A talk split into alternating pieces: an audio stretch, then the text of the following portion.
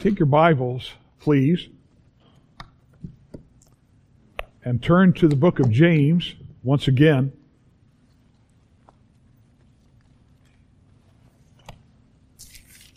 James chapter 1.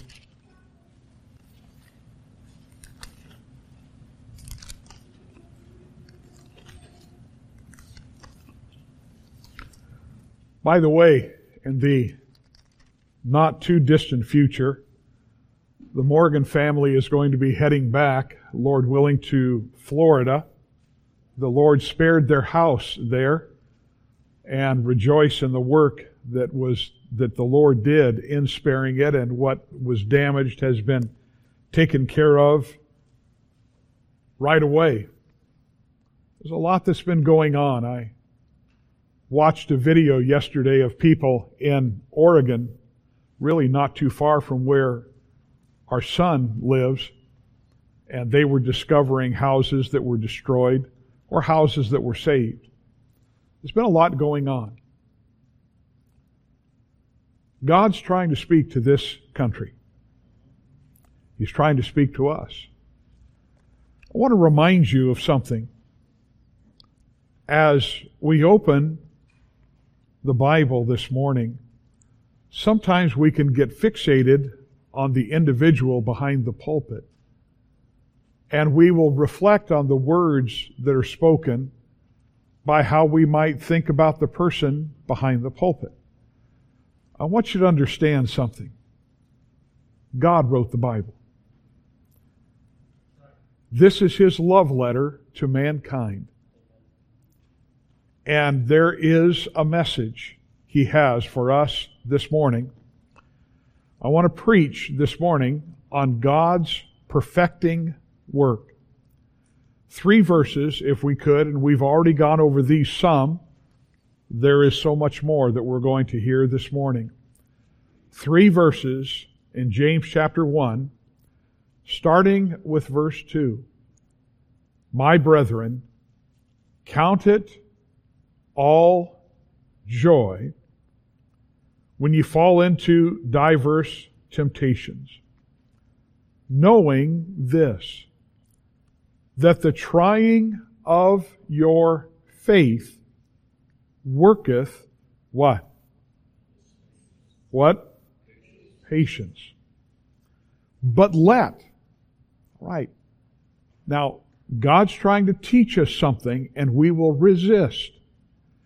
James tells us by the guidance of the Holy Spirit listen, let patience have her perfect work.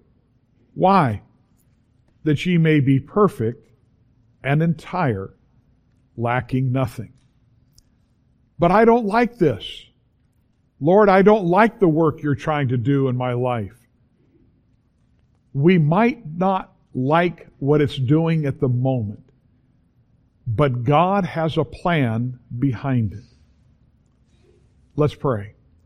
Heavenly Father, I pray, Lord, that you would open your word to us this morning. I thank you for these folks. I love them. I miss them when they're gone. I miss them through the week. This is your body at this local church. There are those that are watching online, those that might be listening later on. I love them as well. And I pray, Lord, that we would let patience have her perfecting work in us because that's what's needed in this day. You're seeking to do that work. You are raising your children to a higher level of a walk by faith. So, Lord, I pray that each and every one of us would yield ourselves to you. We thank you for your love. We thank you for your care. We're so glad that through Peter you said, casting all your care upon him, for he careth for you. So that even while we're in a situation that is hard, it might even be harsh, we can take that situation and we can cast it on you. You're working with us, you're working in us. and we rejoice that you work through us as well. We don't know what the future holds, but we are glad that the God that loves us so has gone before us. And I pray that as you prepare us for days ahead, whatever they might be, that it will be a time where, as I read in Ezekiel over and over again, they shall know that I am the Lord. And I pray this in Christ's name. Amen. Why does God allow trials? Why does God allow situations like the one that we have been uh, dealing with or we, we, we've been in touch with when it comes to that beautiful 18 year old young lady that had to fly off the mission field all the way back here? She is in incredible pain at times. And quite honestly, the doctors haven't completely come to realize what's going on, and I don't know if they ever might. Why does God allow that? Why did God? I mean, you can come up with some things yourself. Why did my brother die at birth? Why did my sister die just a few years ago? She was five and a half years younger than me, four and a half years younger than me. Why are there situations that we, again, that you have shared with me before that I won't talk about from the pulpit? Why? Why does God allow trials? The answer is, I don't know. And you don't either. But we do know this God is in control. And He is doing something in perfecting His work in each and every one of us. And he will show, as the Lord spoke through Ezekiel, not only to his children, but also to the enemies, that he indeed is the Lord. Let's look at a few things that God does with those things when we wind up going through trials. And we don't get tunnel vision, but we take the time to just sit back and settle. It's okay, Lord, help me to grasp a little bit more of this. Help me to see this.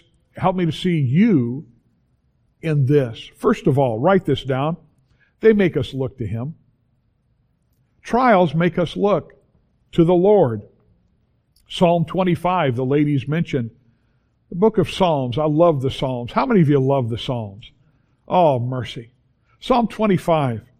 Unto thee, O Lord, do I lift up my soul. Oh my God, I trust in thee. Some of you are singing already. That song that, you know, I, I read this and next thing you know, I'm just there. I'm, you know, and then I'm trying to put music to words and I don't know how in the world I'm going to make it rhyme, but it just doesn't. But you know, you keep at it. Let me not be ashamed. Let not mine enemies triumph over me. That's the heart of David crying out to his God. They make us look to him. Number two, they make us examine ourselves. 1 Corinthians 11, Paul wrote to the church at Corinth, he said in verse 31, For if we would judge ourselves, if we would sit ourselves down, talk to ourselves, berate ourselves, get ourselves to think, he said, we should not be judged. But when we are judged, we are chastened of the Lord that we should not be condemned with the world. God is trying to do today to the people in the church the same thing he was seeking to do to the children of Israel back in the Old Testament. He was trying to get them to realize, listen, there's a reason I told you not to go after their gods, not to make yourselves gods of stone or of wood, not to pray to the queen of heaven, not to sacrifice your children to Moloch. That is not what you're supposed to do. I have created you. I led you. I guided you. And yes, I love you. That's what he's trying to get us to do. Proverbs 28, 13. He that covereth his sins shall not prosper. Ask David. Doesn't work. Ask the children of Israel who wound up coming back to God time and again when they thought they could sin and get away with it, and we've done the same thing as well. But whoso confesseth and forsaketh them shall have mercy.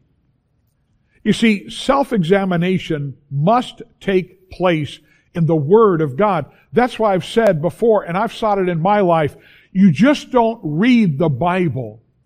You let the Bible read you as you go through. You ask yourself, how have I treated the Lord of my life? Was I in contact with Him? Did I esteem His words as the psalmist did? Did I stop and think on these things? Have I obeyed His commands? Have I knowingly disobeyed? I tell you, there's times, and, and, and you know, guys, your wife takes off. By the way, Roger, we really have to do this. Fellas, listen, when the ladies take off next week for this, we're going to gather together Friday night. We're going to have a prayer time, and then we're headed down to the gun range. And now you guys are going to be thinking about that the whole time, the rest of the time when we get into the Word. Please don't do that. But you know, we get by ourselves and we think, all right, I can watch anything I want on television or on the computer. No, you can't. The fear of God will keep you from that. And if you wind up finding yourself indulging in things that you ought not, you don't have the fear of God, and be sure your sin will find you out. Have I sought God's will or mine? That's going to be important in these days. How do I respond to the enemies? How do I respond to people? I was reading yesterday a police officer's testimony. He says, what do you do when you're standing there and these rioters are standing in front of you and they hold a picture up in front of you of your family. And they talk about what they're going to do to your family while you're on duty. Whose will are you going to obey when things get hard? I understand that to a degree. I haven't gone through anything like that. But we've all been tested and tempted and stopped to think, Lord, what happens if things get more difficult? And they will. Am I going to seek God's will or mine? How have I treated others in my life? How have I treated my spouse, my children, my brethren, you, my neighbor? See, that's what we do. Let a man examine himself. But not only that, they bring us to conquering that flesh when we stop and we do this. The greater your blessings from the Lord, the more Satan will tempt you and me to look at those blessings and say this, aren't I smart? Look what I have done. That's what the flesh wants to do. When that happens, we have this wicked, horrible sin that comes along. It's called pride. We need to remember this, and we need to remember it in a big way. There is something that pride does. No, there are some things that pride does to us. And we need to be mindful of its wicked, wicked work. Contention in our life reveals pride. Proverbs 13:10 Only by pride cometh contention, but with the well-advised is wisdom. Destruction is the consequence of pride. Proverbs 16:18 Pride goeth before destruction, and an haughty spirit before a fall. You see, when we go to the Lord and we seek Him to speak to us and to look at us, and when we come, as James tells us, knowing this, the trying of your faith worketh patience. You wind up surrendering a whole lot of pride. Shame is God's means of humbling us. Proverbs 11:2, when pride cometh, then cometh shame, but with the lowly is wisdom. You stop and you bring yourself down before God and he helps you recognize, wait a minute, this is not a path I'm to be going down. Proverbs 29, 23, a man's pride shall bring him low, but honor shall uphold the humble in spirit. Those are good words for us. And they were inspired by God, and we ought listen to them. But not only that, they speak these times, these trials, they speak to our weakness and His strength. Like we've gone so many times, the apostle Paul in 2 Corinthians 12, when he was going through his difficulty, Paul wrote, And lest I should be exalted above measure, through the abundance of the revelations that was given to me, a thorn in the flesh, the messenger of Satan to buffet me, lest I should be exalted above measure. And God was in charge of that. It was God that he went to. For this thing I besought the Lord thrice that it might depart from me. And he said unto me, My grace is sufficient. I understand the pain. I understand the challenge, but my grace is sufficient. There's coming a time when we're not going to lead, need things like this. Amen. There's coming a time when, like Roger was talking about, the body is perfected. But until then, my grace is sufficient. Until Jesus reigns with a rod of iron, in a time when there are people that hate our God that are running for office, His grace is sufficient. And even if the counties in California don't understand the necessity of gathering, we will continue and God's grace is sufficient. He knoweth the way that we take. We Americans have been spoiled. Flush toilets, air conditioning, indoor plumbing, and fast food. We've got it all. Lights that turn on and turn off. Cars that start. And they have air conditioning.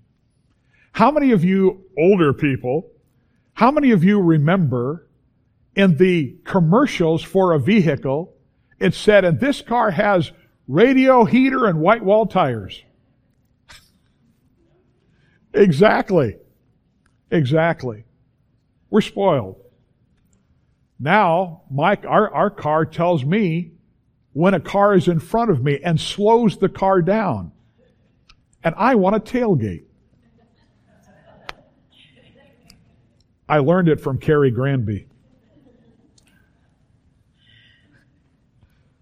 Look at verse 3 once again. Knowing this, that the trying of your faith worketh patience. The word know there is the Greek word ginosko.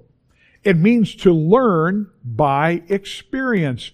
Knowing this from experience, it carries the idea of full understanding of something that is beyond the factual and comes from personal experience. It's not just looking at a scenario and thinking, okay, I, I see that. It's looking at that and going, I've been through that before. In fact, I've been through it several times. And God is using it to perfect me. Because He has a work He wants to do in my life. I don't like it. There are times I think, you know, it just, you know, I, I wish I would have done something different. Right now, I'm wishing that when I was working on jet aircraft in the Air Force and I was operating the backhoe and the tractor when I was in construction, that I would have listened to people, so to speak, and worn the earplugs a little bit more. In fact, a whole lot more.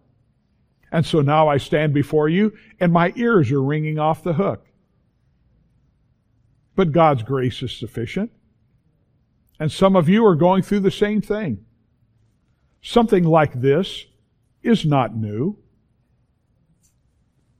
Something like that speaks with some people to a great deal of pain, quite possibly, or something that is inconvenient I look at our brother Sean here, and I think of the times, Sean, that you and I have gone back and forth in texting. You've gone through some real pain, haven't you? It's not a thing, it's not a thing to slight Sean, to look at him. I love that man. And say, listen, brother, God's grace is sufficient. Yeah, but the pain, I understand that. And he does too.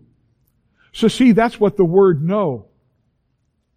There's, there can be somebody that's having difficulty in walking and Sean goes, I know. I know that by experience. Jen, uh, Jerry Lynn, this young lady, same thing. Same thing. God's grace is sufficient. You know, there's several things when it comes to knowing by experience. When we go through the scripture, we realize our God is trying to show us there is so much that helps us in the walk because there are certain things that the Bible tells us that we know if we would stop and we would consider, we know. For instance, we know our sin. People might enjoy reminding us of our sin, and we don't like that. But the fact of the matter is, we know our sin. Isaiah 59, 12. For our transgressions are multiplied before thee, and our sins testify against us. For our transgressions are with us, and as for our iniquities, we know them. We know them. And Satan can do what he can to remind us of them, but we ought to praise God that they're under the blood. Say amen. We know about our salvation. Acts 4:12 Neither is there salvation in any other for there is none other name under heaven given among men whereby we must be saved. We know that name. It's a wonderful name. And as the song goes, that wonderful name is Jesus.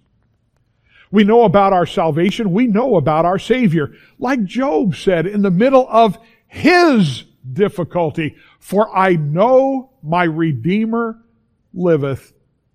Job 29, verse 15. When the great scientist Sir Michael Faraday was dying, some journalists questioned him. Here's a scientist. So they asked him about his speculations for life after death, and his reply was this, as quoted by one of those journalists. Speculations? I know nothing about speculations. I'm resting on certainties. I know that my Redeemer liveth, and because he lives, I shall live also. We know our situations work for us. Paul told us Romans 8:28 and we know folks listen Paul is speaking as one of us not as one of those people that sits way off on a mountain somewhere and we look and we think wow I wonder if I'll ever make it there he says this is what we know now because of what Christ has done for us and the testimony of the Word of God, he says, and we know that all things work together for good to them that love God, to them who are the called according to his purpose. We know these things by experience. They have grown and are growing and will grow in our knowledge, our ginosko, we know our supplications will be answered. 1 John 5 15. And if we know that He hear us, like the ladies, one of the ladies said, you know, prayer is a gift. Aren't you glad God wants to hear from us? You know, that's a wonderful thing to think about. It's a gift. There are some people they don't want to they want they don't want to hear from you and you'd really like to talk to them. I had a wonderful time yesterday. The pastor that my wife and I had when, when we were uh, that when we were married is a great guy, Pastor John Mincy. And uh, this last week, you know, I'm looking at everything that's going on, and I thought, boy, I sure would like to talk to him. I mean, I was in my I, I was in my uh, mid twenties when joined his church there in Walnut Creek, starting Walnut Creek Baptist Church, which became Heritage Baptist. And he called me yesterday. I, I got a hold of him this last week, and he wound up calling me. It was so great to talk to him. There's some people it's just a joy to listen to because of their testimony for the Lord. Other people, there are those they don't want to give you the time of day. I'm so glad God desires our company. In fact, when you stop and think what Christ said, that where I am, there ye may be also. Some people, they're fun to have over at your house, right? And then they go away, and that's good too. What is it that, you know, friends and fish stink after three days? Well, no, staying there. Now, I'm not reflecting on what you just told me about Ed. I'm not I'm not going to say anything about that to anybody. no, but you stop and consider because what he is doing in us, the Lord says, come. Come. We know the Spirit of God is praying for us. In Ephesians, excuse me, in Romans 8:26, likewise the Spirit also helpeth our infirmities. Sometimes when we're praying, the tongue gets tangled. We're not sure what we're going to be saying. And it's like, Lord, help. Great. That was the best prayer that you did. Help! I'm not trying to tell God what to do in this situation. I'm just letting Him know I need His help. Hey, guess what? Likewise, the Spirit also helpeth our infirmities, for we know not what we should pray for as we ought. But the Spirit itself maketh intercession for us with groanings which cannot be uttered. We know about the soon, uh, soon return of the Lord. We know the Spirit is present with us. We know that our salvation is certain and secure. Like Paul said to Timothy, I know whom I have believed. And by the way, we can say that too. Amen? We can say that. Listen, when he said, I know whom I have believed, he didn't say, I know in whom I have believed. There's a big difference, difference in knowing about Christ and knowing Him. We know that our salvation is secure. We know and we rejoice in this. We have, we can have God's will for our life. That's why Paul told us in Romans, and be not conformed to this world, but be ye transformed by the renewing of your mind, that ye may prove what is that good and acceptable and perfect will of God. Now look back at verse 3 in James chapter 1. So, knowing this, that the trying of your faith worketh patience. The word trying comes from the Greek word which means to test something for the purpose of approving it. This word was used to describe the testing of sterling coins to see if they were genuine, unalloyed, in other words, they were pure, and of the proper weight. Nobody had shaved anything off of there. The aim of our testing is to purge us of impurities in our lives so that we will be established in genuine faith. And that takes place in trials.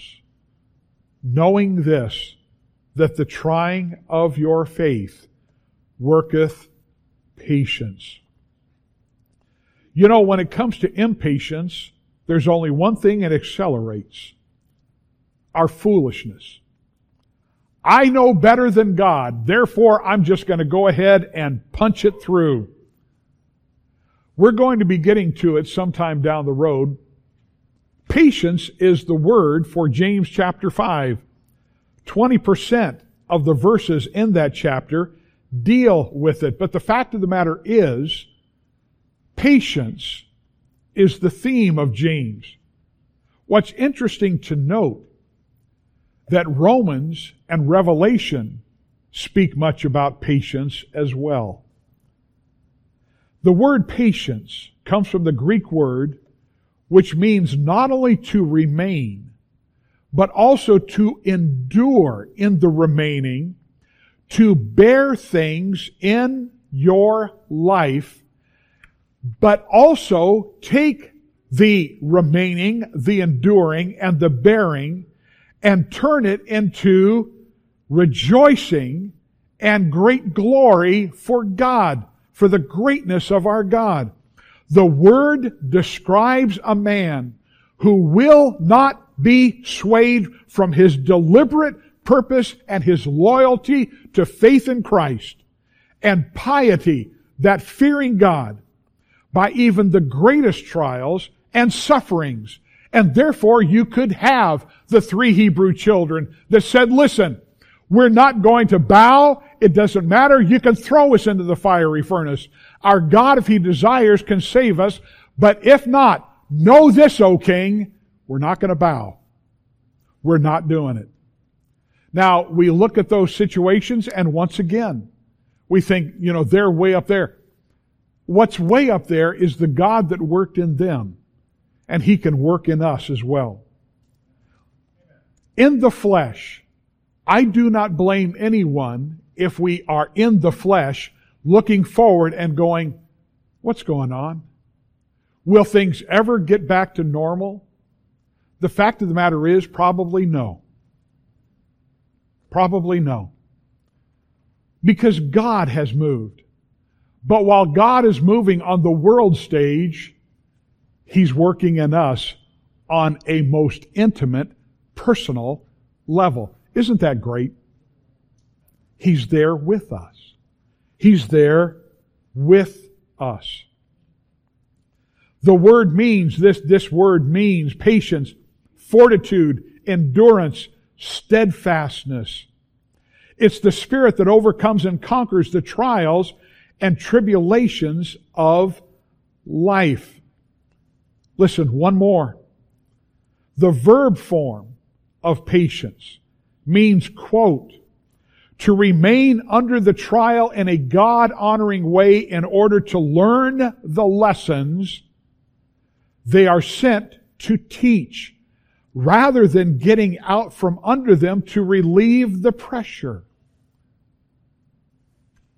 There are people that are fleeing this state right now.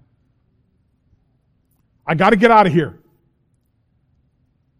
If God so moved in my life, I would move. But only if God so moved. Folks, if God has called us to California, He has promised to be with us in California. The Morgans are not leaving because they're fleeing California. God has a work for them in Florida. God has a work for each of us wherever we are. It grieves me when I hear of a pastor that desires to go to another state because he believes he can build a bigger church there. That's foolishness. Let God build you in the place that he has planted you and see what God can do. You know, you ought to read the book of Fox's Book of Martyrs sometime. Those people did not die crying out to God. Why? So many of them died singing to the Lord, rejoicing in the Lord. Now listen, when our trial is complete, patience no longer has a purpose. Endurance, on the other hand, is an inner quality of strength that is permanent, and that's what he is seeking to put in us. James said we are to rejoice, not because the trials come, but because of the benefits that God has for us. Look at verse 4. But let patience have her perfect work that ye may be perfect and entire, wanting nothing. Look at those two words. Perfect and entire. The word perfect there means mature. It's often translated finished. It's coupled with the word entire to give the idea of a complete or perfected all over development, may be perfect and entire, whole in every part, lacking nothing. Trials, you see, can be faced because infused with faith, perseverance results. If perseverance goes full term, it will develop a mature, a thoroughly mature Christian who lacks nothing, and he will indeed be all God wants him to be. Are we in line for that? But this is what we need to recognize. Perseverance, perseverance must finish its work. That means that while you are here and the difficulties are bad and the taxes go up and people do what they do in high office, we endure. We remain under. We submit. The purposes of God often develop slowly. We can't do anything about that. The New England preacher Philip Brooks, I love this was noted for his poise and his manner, but one time he was suffering from some frustration. A friend came. He was going back and forth. He was just walking. He couldn't be still in his office.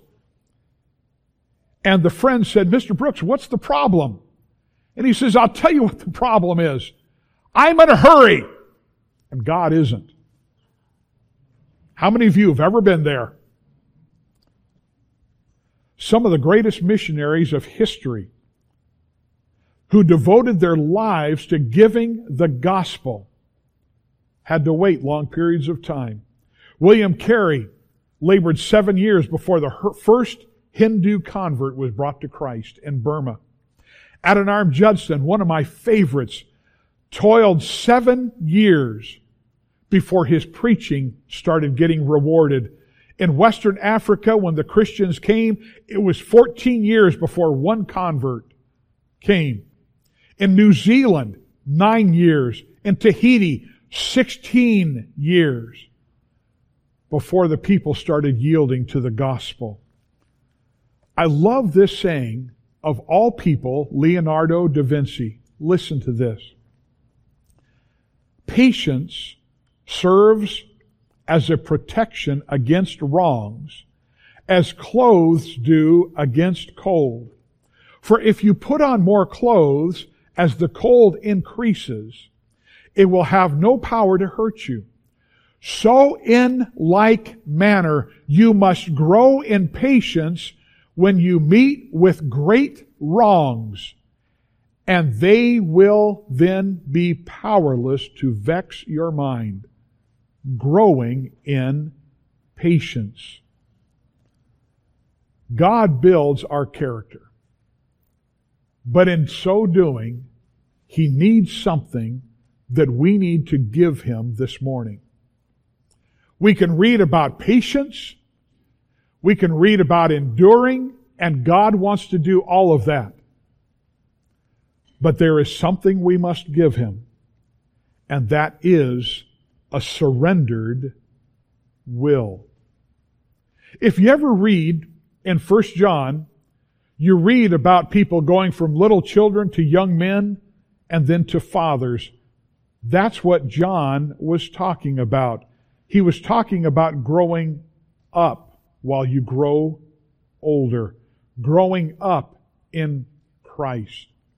There's a passage that we go to quite, on, quite often and by the way, I am almost done.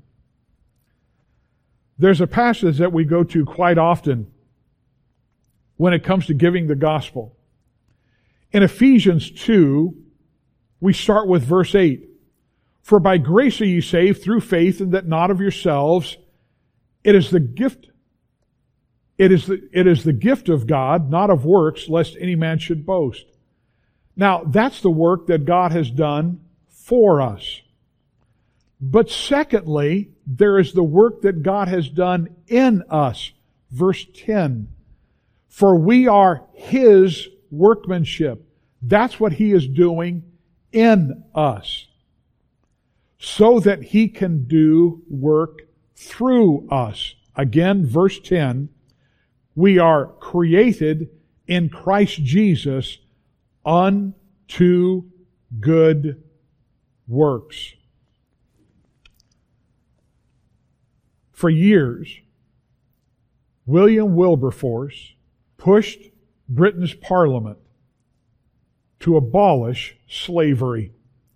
Discouraged, he was about to give up. His elderly friend, John Wesley, heard of it and from his deathbed called for pen and paper. With trembling hand, Wesley wrote this, quote, Unless God has raised you up for this very thing, you will be worn out by the opposition of men and devils. But if God be for you, who can be against you? Are all of them stronger than God? Oh, be not weary in well doing. Go on in the name of God and in the power of His might till every American slavery shall vanish away before it. Wesley died six days later. Wilberforce fought for 45 more years. And in 1833, Three days before his own death, slavery was abolished in Britain. That's why we don't quit. We keep on keeping on. If God be for us, who can be against us? Even the greatest of our people get discouraged. I get discouraged. You talked about, you know, Jerry Babcock talking about the days of the Depression. I remember the days of the, my Depression. They were in the late 90s. And God delivered there as well. I want to show you something and then we're closed. I'd like for you to turn to the book of Jeremiah. I just read the book of Jeremiah earlier last week. Go to chapter 48. Jeremiah chapter 48. Look at verse 11.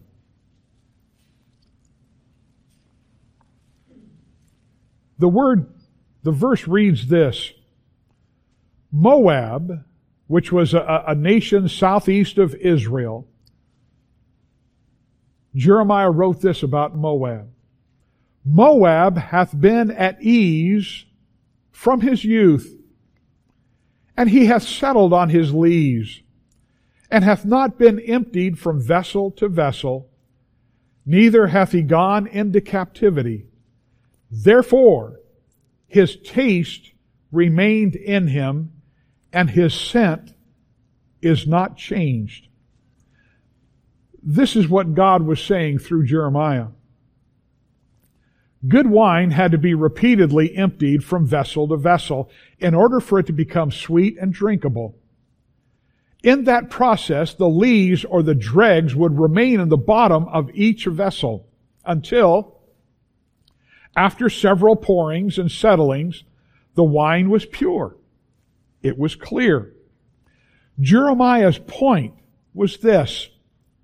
Moab's undisturbed, untested life had left its people unpurified.